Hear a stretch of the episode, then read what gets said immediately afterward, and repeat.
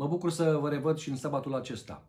Deși suntem departe fizic, dar aproape spiritual și mai ales prin tehnologie, ne putem uh, vedea unii pe alții, putem reacționa și comunica. E foarte important ca în asemenea momente de izolare să putem să avem simțământul că suntem împreună. Și Biblia ne ajută, Duhul Sfânt ne ajută și uite că tehnologia și ea este de partea noastră.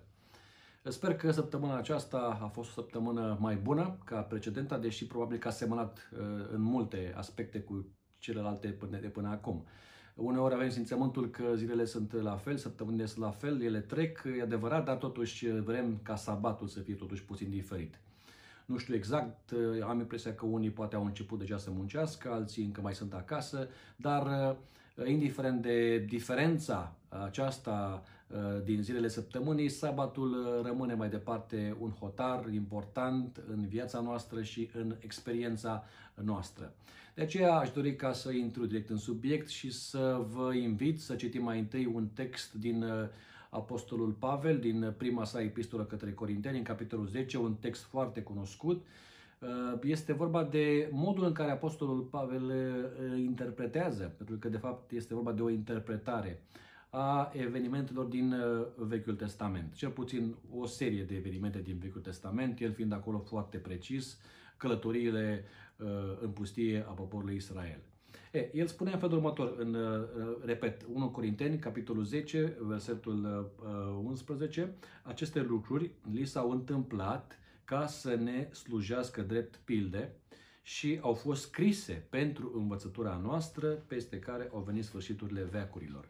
Am putea comenta numai pe acest verset și am găsit foarte multe uh, explicații, aplicații interesante și chiar uh, uh, relevante pentru că studiem în acest trimestru, cum foarte bine știți, despre Biblie și cum ar trebui să o folosim, să o interpretăm, să o înțelegem și să o aplicăm. Dar acum mă rezum doar la un singur aspect și anume aceste lucruri pe care ei le-au trăit, le-au experimentat, uh, au fost scrise pentru noi și ele ne servesc astăzi drept pilde, drept exemple, ilustrații, uh, care să ne inspire, să ne călăuzească, să ne conducă spre o experiență mai bună cu Dumnezeu. Și spun mai bună pentru că exemplele pe care Pavel le dă sunt unele negative. Și atunci, fără să intru în tema majoră din uh, capitolul 10 din prima epistolă către Corinteni, Totuși, aș vrea să fac o observație, și anume, căutăm în Biblie situații care să se potrivească cu astăzi, cu ceea ce astăzi experimentăm. Și, într-un fel sau altul, e normală această căutare, pentru că vrem să uh, simțim că același Dumnezeu din trecut este și astăzi la fel. Și acesta este, de fapt, și raționamentul nostru. Dacă găsim în Scriptură o întâmplare asemănătoare cu a noastră, Concluzia este, zicem noi, că Dumnezeu care atunci s-a manifestat în felul acela ar trebui să se manifeste la fel. Uh, poate nu este greșit uh, acest raționament, deși este destul de limitat și o să vedem de ce este limitat. Dar uh, e normal să căutăm aceste situații și poate că nu, să le, poate nu o să le găsim exact, pentru că nu vor fi exact, este clar ce au trăit ei, au trăit ei și modul în care s-a descoperit Dumnezeu atunci s-a descoperit pentru ei.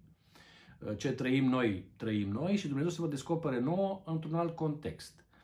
Uh, ce se întâmplă? Istoria uh, nu se repetă. În ciuda ceea ce Marx a spus încercând să-l completeze pe Hegel, istoria se repetă de două ori, mai întâi ca tragedie, apoi ca farsă.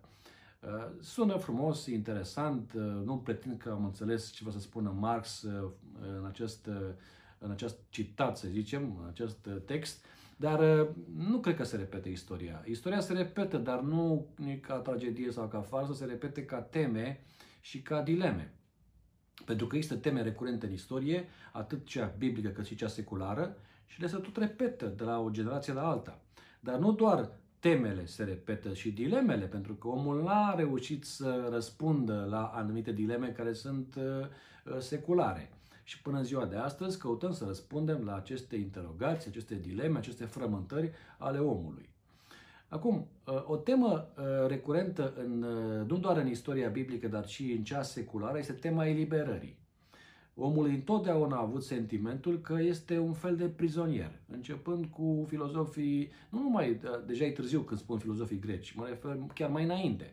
Și fără să intru în amănunte, a, omul a avut sentimentul că este cumva prizonier, că este prizonierul acestei planete, acestor condiții, circumstanțe, acestui mediu, a unor relații, a unor uh, uh vicii care îl domină sau anumite metecne, uh, eu știu, cutume și așa mai departe. Apoi trecem de aici la spațiul uh, sau contextul social, uh, uh, robul unor forțe opresoare, unor alte popoare și uh, apoi forțele economice și așa mai departe. Omul tot timpul a avut această, uh, să numesc, uh, acest sentiment da? al um, robiei, să zicem, sau îngrădirii, din care trebuie să iasă cumva, trebuie să se elibereze. Și a încercat eliberare și pe cale spirituală, și pe cale politică, economică, militară.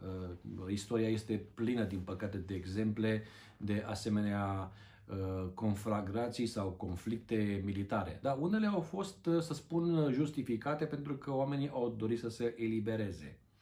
Bun, uh, înțelegem de ce temele sunt, tema aceasta a eliberării este o temă recurentă în ambele istorii, biblice, biblică și seculară, dar de ce sunt dilemele? Păi, dilemele sunt și continuă să fie până la sfârșit pentru că n-a răspuns poate nimeni uh, satisfăcător la ele și încă mai căutăm aceste răspunsuri, pentru că o dilemă este bine, eliberare, la eliberare din ce?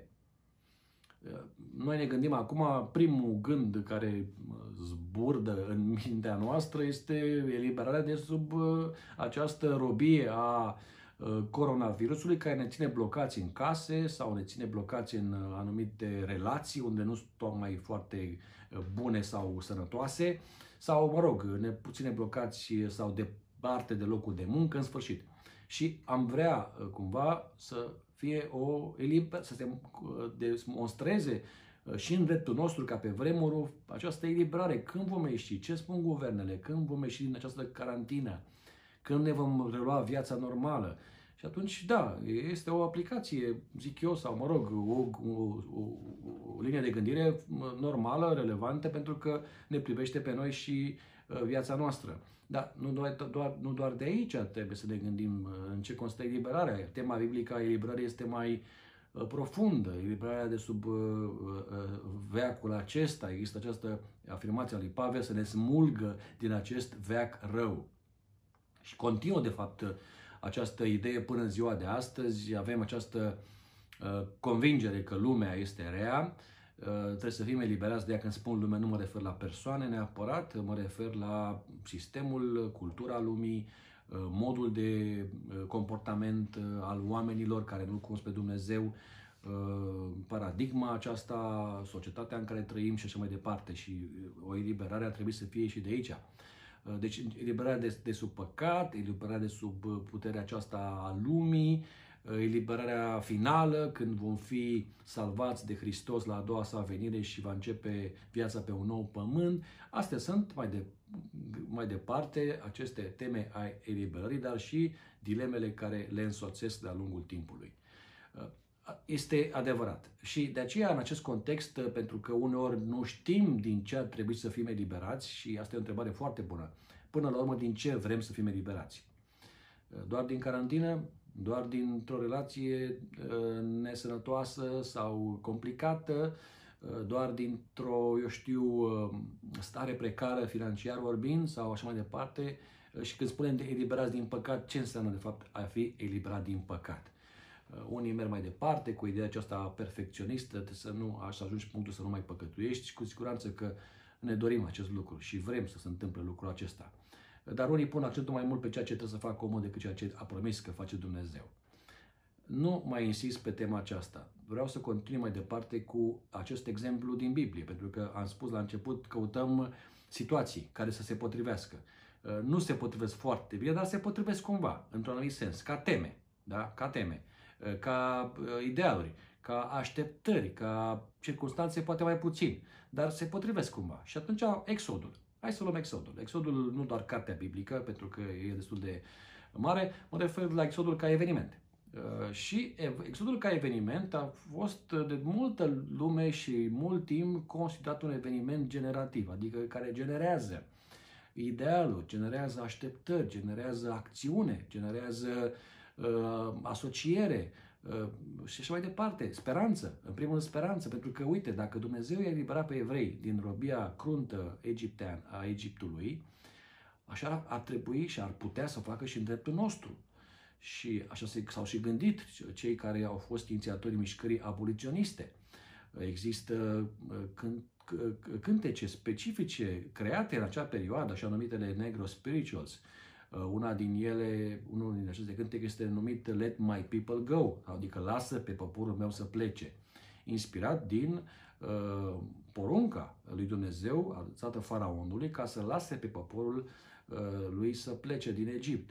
Uh, deci, e clar că în acest context, această temă a exodului, acest eveniment generativ care generează toate aceste sentimente și așteptări, a fost uh, o paradigmă și rămâne mai departe o paradigmă pentru eliberarea celor oprimați, pentru cei marginalizați, victimizați, uh, săraci, uh, pentru toți aceste categorii Dumnezeu este imaginat ca un erou. Erou a fost pentru evrei care au beneficiat de eliberarea de la, din Egipt și erou uh, este imaginat de cei toți care au crezut că Dumnezeu ar putea uh, să intervină în viața lor, în uh, comunitatea lor, în spațiul lor, așa cum a făcut-o pe vremuri. Întrebarea este, sunt așteptări nerealiste? Dacă citim Exodul ca o paradigmă pentru eliberările prezente și viitoare Uh, comitem cumva un uh, păcat hermeneutic uh, sau exegetic sau este o așteptare pe care trebuie să ne o asumăm și avem voie să, o, să ne o asumăm și să credem în ea și să așteptăm rezultate din partea lui Dumnezeu. Iată o întrebare la care trebuie să răspundem. Eu știu, adică în ce mă privește, știu răspunsul meu, dar nu vreau să îl, să-l induc pentru ceilalți, pentru că Trebuie să gândim fiecare cu mintea noastră și să găsim în Biblie acele resurse pentru a ști exact cum să ne relaționăm cu Dumnezeu astăzi. Uh, o întrebare care sigur se ridică în contextul acesta al eliberării și în contextul în care ne aflăm noi uh, este cum se, raportați, se raportează Dumnezeu la faraonii acestei lumi, la cei care țin captivi pe oameni în situații de acest dificile, inimaginabile, uh, sinistre chiar. Uh, Dumnezeu a vorbit lui Faraon și după aceea găsim două faze foarte interesante. O prima fază este negocierea. Dumnezeu mai întâi negociază. Uh, și când negocierea ieșuează, urmează intervenția. Intervenția, am putea spune, uh, radicală a lui Dumnezeu pentru eliberarea poporului. Nu vreau să intru în amănunte, dar ideea este că Dumnezeu pare că se află în primul rând într-o fază de negociere. Nu încerc să explic cum comunică Dumnezeu cu faraonii lumii acesteia sau cu forțele opresoare care pot fi imateriale, dar care sunt mai departe opresoare, cum este de fapt acest uh, coronavirus. Este o forță opresoare uh, naturală, uh, care face parte din lumea noastră, dar totuși este o forță opresoare. Uh, sigur, ne-am dorit ca să Dumnezeu să zică let my people go, lasă pe poporul meu să plece.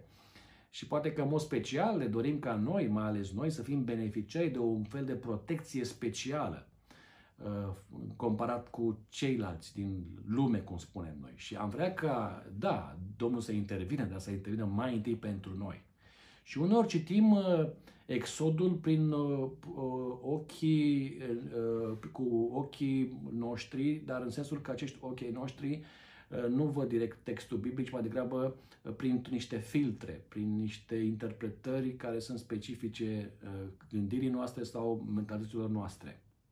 Așa că um, Tema predilectă a căutătorilor de paralelisme atunci când se uită sau citesc în cartea Exodului această eliberare a lui Dumnezeu. Uh, foarte interesant, dacă ne uităm în spatul acesta al rețelelor de socializare, găsim că este o temă predilectă uh, în, în ce privește plăgile. Uh, tema predilectă a căutătorilor de paralelisme este cea a plăcilor. Uh, uite, avem și noi în prezent o plagă, uh, zic aceștia, și uh, cu siguranță că trebuie să fie și alte paralelisme. Dacă există o plagă, există și un popor. Dacă există un popor, poporul ăsta trebuie să fim noi și dacă suntem noi, trebuie să beneficiem de o uh, eliberare specială. Și dacă este această eliberare specială, atunci cu siguranță că noi care acum ne închidem în casele noastre și ne izolăm și bine facem, uh, cu siguranță că Dumnezeu în primul rând pe noi ne va salva și apoi eventual pe ceilalți care vor. În sfârșit, fel de fel de asemenea aplicații, acestea paralelisme. Însă vreau să fac o afirmație și poate că nu o să pice bine această afirmație pentru că este destul de uh, uh, radicală cumva și pare că nu are niciun fel de uh, uh, drum de negociere. Uh, eu cred așa, e credința mea. Deci, e, părerea mea e credința mea. Uh, COVID-19 nu este o plagă biblică. Și vreau să repet. COVID-19 nu este o plagă biblică și dacă cineva n-a înțeles sau dacă a intrat mai târziu să se conecteze uh, la această emisiune, uh, zic și a treia oară. COVID-19 nu este o plagă biblică și aș vrea să am timpul necesar ca să explic de ce COVID-19 nu este o plagă biblică. Dar nu vreau să insist prea mult, uh, pentru că avem de-a face în primul rând cu o metaforă. Metafora aceasta a plăgilor sau a plăgii. Și această metaforă are darul ca să obscurizeze o gândire lucidă, clară și contextualizată în vremea noastră. Uh, cuvântul plagă provine din limba latină plaga, înseamnă lovitură, înseamnă rană și era întotdeauna asociată cu o pedeapsă. Pedeapsă care trebuie să vină din partea divinității. Uh, unii spun, bun, nu neapărat divinitatea acum, cei care sunt uh, agnostici sau cei care sunt poate atei, este din partea naturii, față de care păcătuim. Și această schimbare climaterică a tot mediului și ce se întâmplă în lumea noastră și uh, aceste modificări uh, substanțiale, astea sunt păcate seculare împotriva mediului și atunci natura ne pedepsește, trimițând în ghilimele aceste forțe uh, gro- grozave, de altfel, de a ne pune la punct. Um, Bun, asta este o interpretare seculară, dar noi rămânem în spațiul acesta biblic și revin cu această idee. Dumnezeu uh, nu uh, poate fi uh, asociat cu una din zeitățile din vechime, care trimitea plăgi, nenorociri, afecțiuni grave ca să pedepsească pentru un anumit păcat sau altul. Trebuie să vedem pe Dumnezeu prin Isus Hristos. Și știm, Hristos întotdeauna a vindecat și nu a Uh, infectat oamenii. Haideți să uh, continuăm puțin mai departe. Uh, repet, dacă și avem mai mult timp, aș explica de ce COVID-19 nu este o plagă biblică.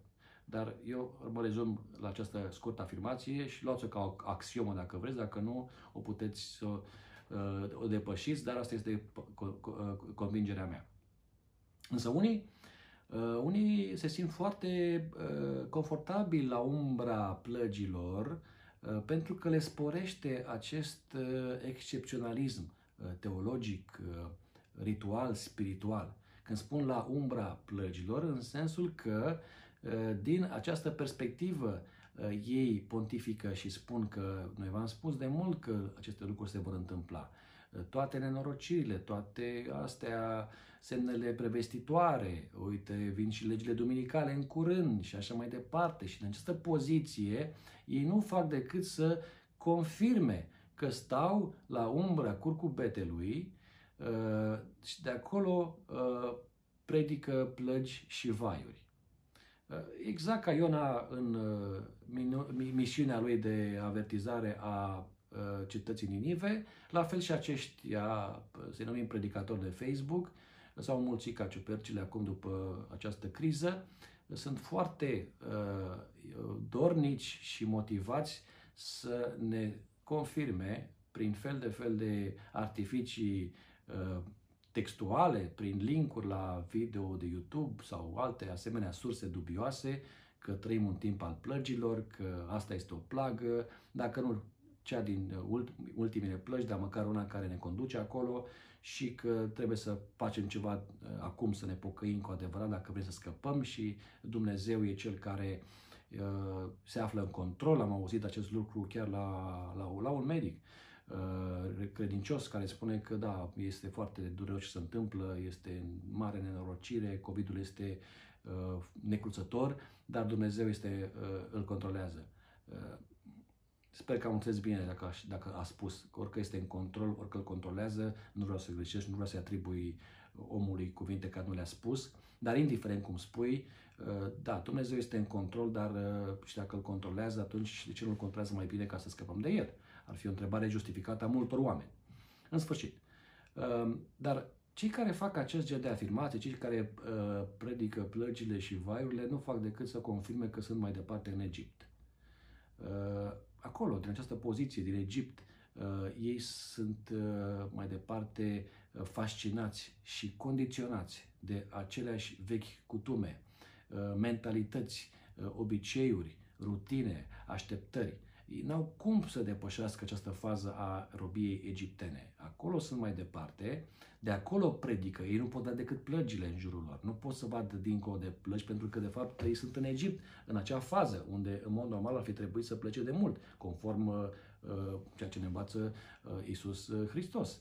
Dar acolo, în acel context, în uh, acest Egipt unde ei se simt destul de confortabil, pare să, de acolo transmit ei aceste mesaje înspământătoare despre uh, sfârșit, legi dominicale, plăgi, nenorociri, uh, pocăinți uh, de astea la extrem uh, sau, mă rog, uh, decizii de a te pocăi în condiții extreme. Uh, acesta este, de fapt, o, uh, o realitate. Uh, pentru că, până, până la urmă, trebuie să punem întrebarea ce este Egiptul. Uh, de ce unii nu pot depăși faza de Egipt? Și atunci când gândim în acești termeni ce este Egiptul, am putea să găsim niște asocieri în Sfânta Scriptură ca să ne descrie mai bine Egiptul. Nu intru în amănunte, dar mă refer doar la niște sintagme uh, folosite de uh, Biblie, de Domnul Hristos, de Apostolul Pavel, mai ales în Noul Testament, dar și în Vechiul Testament, și care sună în felul următor. Deci, Egiptul ar însemna, într-un anumit sens, învățăturile începătoare ale acestei lumi, uh, basmele băbești, nu lua, nu atinge, nu gusta, vălul care acoperă fața atunci când citești Scriptura și atunci este obscurizată uh, vederea, înțelegerea uh, și nu poți vedea decât ceea ce vrei tu să vezi și, uh, cu siguranță, datina voastră, cum spune Hristos, datele care s-au tot adunat de-a lungul timpului. Asta înseamnă să fii în Egipt. Și iată-ne că, într-un fel sau altul, confirmăm această realitate. Citim Scriptura, dar o citim prin filtrele noastre interpretative.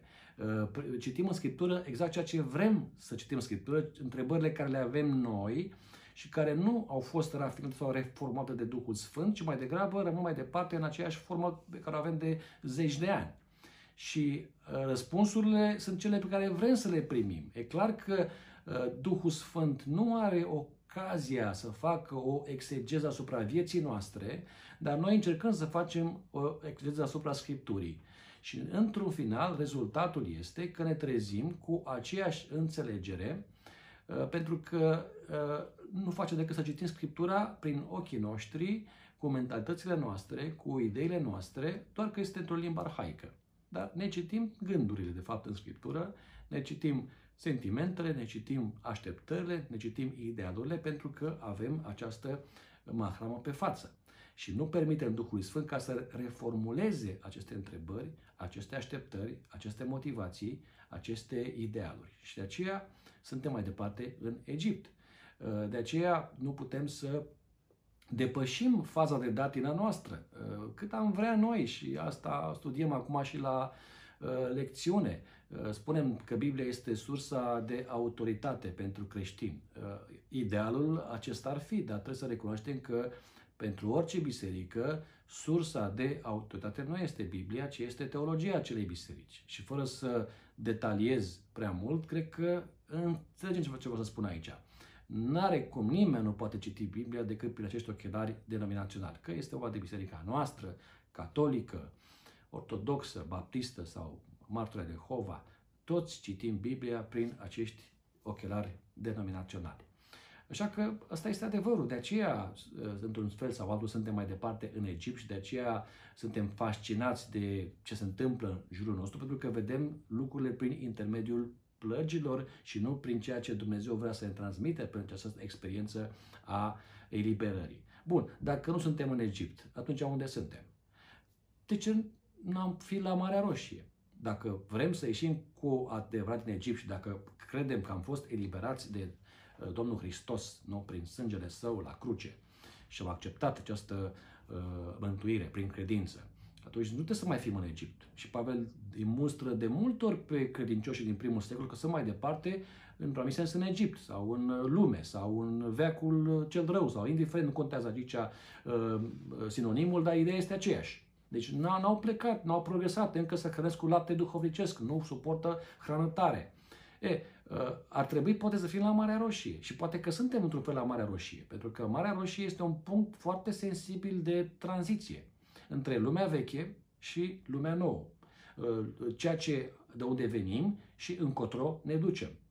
Acum, este un punct de frontieră între o, o lume veche a obscurantismului, am putea spune, și a robiei, și într-una nouă a eliberării și iluminării. Asta ar fi idealul. Cu siguranță că lumea nouă spre care ne îndreptăm, zicem noi, trebuie să fie o lume a eliberării și a iluminării. Dar totuși este o fază de tranziție și suntem aici, cumva, pentru o perioadă, cantonați, ne simțim blocați, e adevărat, în acest uh, moment numit Marea Roșie. Da? Uh, și aici la Marea Roșie nu știm exact uh, ce să facem, pentru că Uh, unde să ne întoarcem înapoi, lumea aceea care am trăit-o, am experimentat-o, pare că se duce și arde în flăcările uh, crizei, iar lumea asta nouă pe care o anticipăm, uh, nu știm cum va fi, este o lume necunoscută, indiferent ce am zice noi, acum ca biserică, nu numai ca indivizi, suntem suspendați între această lume pre-coronavirus, lumea care am trăit-o până acum, și lumea aceasta post-coronavirus, lumea în care vom intra în curând, dar nu știm cum va fi. Deocamdată suntem aici, cantonați, izolați în casele noastre, în carantină. Am putea spune, ăsta este momentul uh, Marea Roșie, când trebuie să luăm niște decizii. Dar ce decizii să luăm aici? Pentru că suntem uh, strânși, pare, cu menghina și nu e bine să iei decizii când ești strâns cu menghina.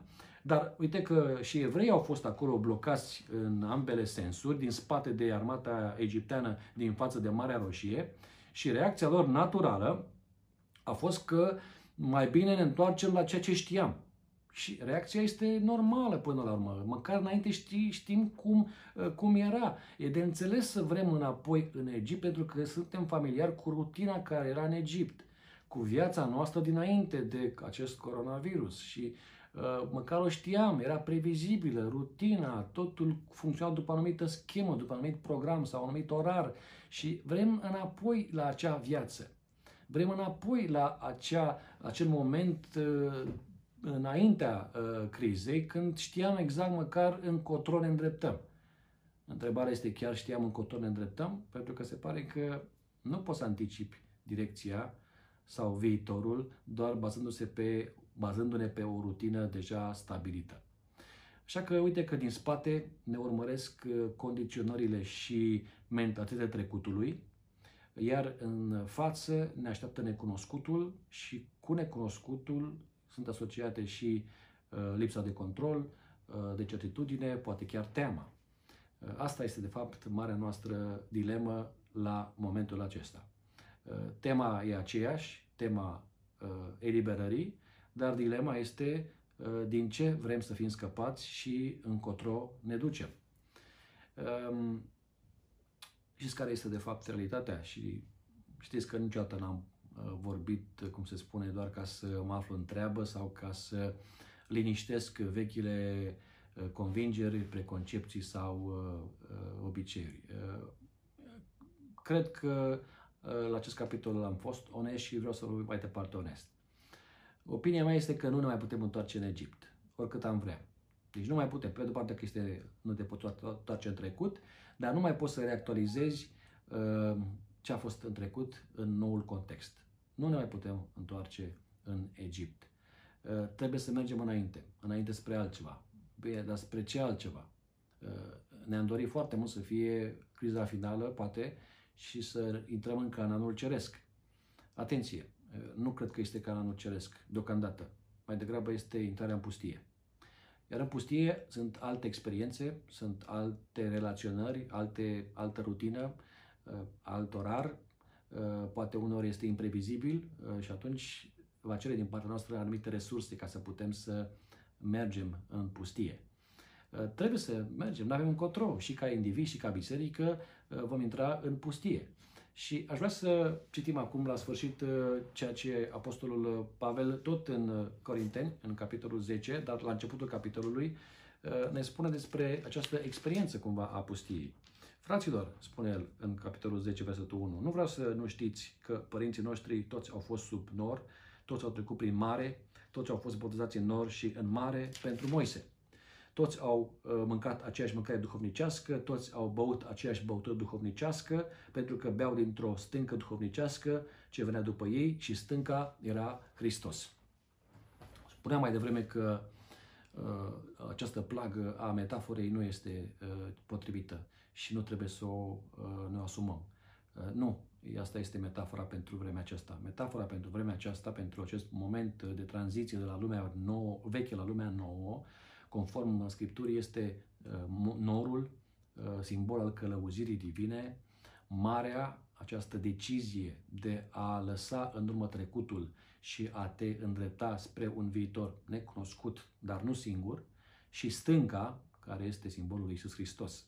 Astea sunt noile metafore pentru vremea noastră și trebuie să ne adoptăm cu toată convingerea, cu toată puterea și cu toată credința și atunci vom avea garanția că vom intra într-o nouă etapă împreună cu Hristos. Uh, nu spun că viața de pustie este viața ușoară sau este ideală, dar nu avem încotro. În Egipt nu ne putem întoarce. Mergem înainte spre Canaanul Ceresc, dar între Canaanul Ceresc sau de Canaan și uh, Marea Roșie există pustie. Nu poți să intri direct în Canaan din Marea Roșie. Trebuie să trecem prin pustie. Că drumul va fi mai lung sau mai scurt, asta este altă discuție. Dar trebuie să intrăm în pustie. Și cu ajutorul lui Dumnezeu vom descoperi resurse, vom descoperi capacități, vom descoperi abilități și motivații noi și idealuri ca să uh, ne lăsăm călăuziți de, de Dumnezeu în această nouă experiență. Doresc ca toți cei care suntem împreună în această uh, biserică să găsim această putere, tărie de a decide să mergem înainte și să lăsăm pe Dumnezeu să ne călăuzească. Amin.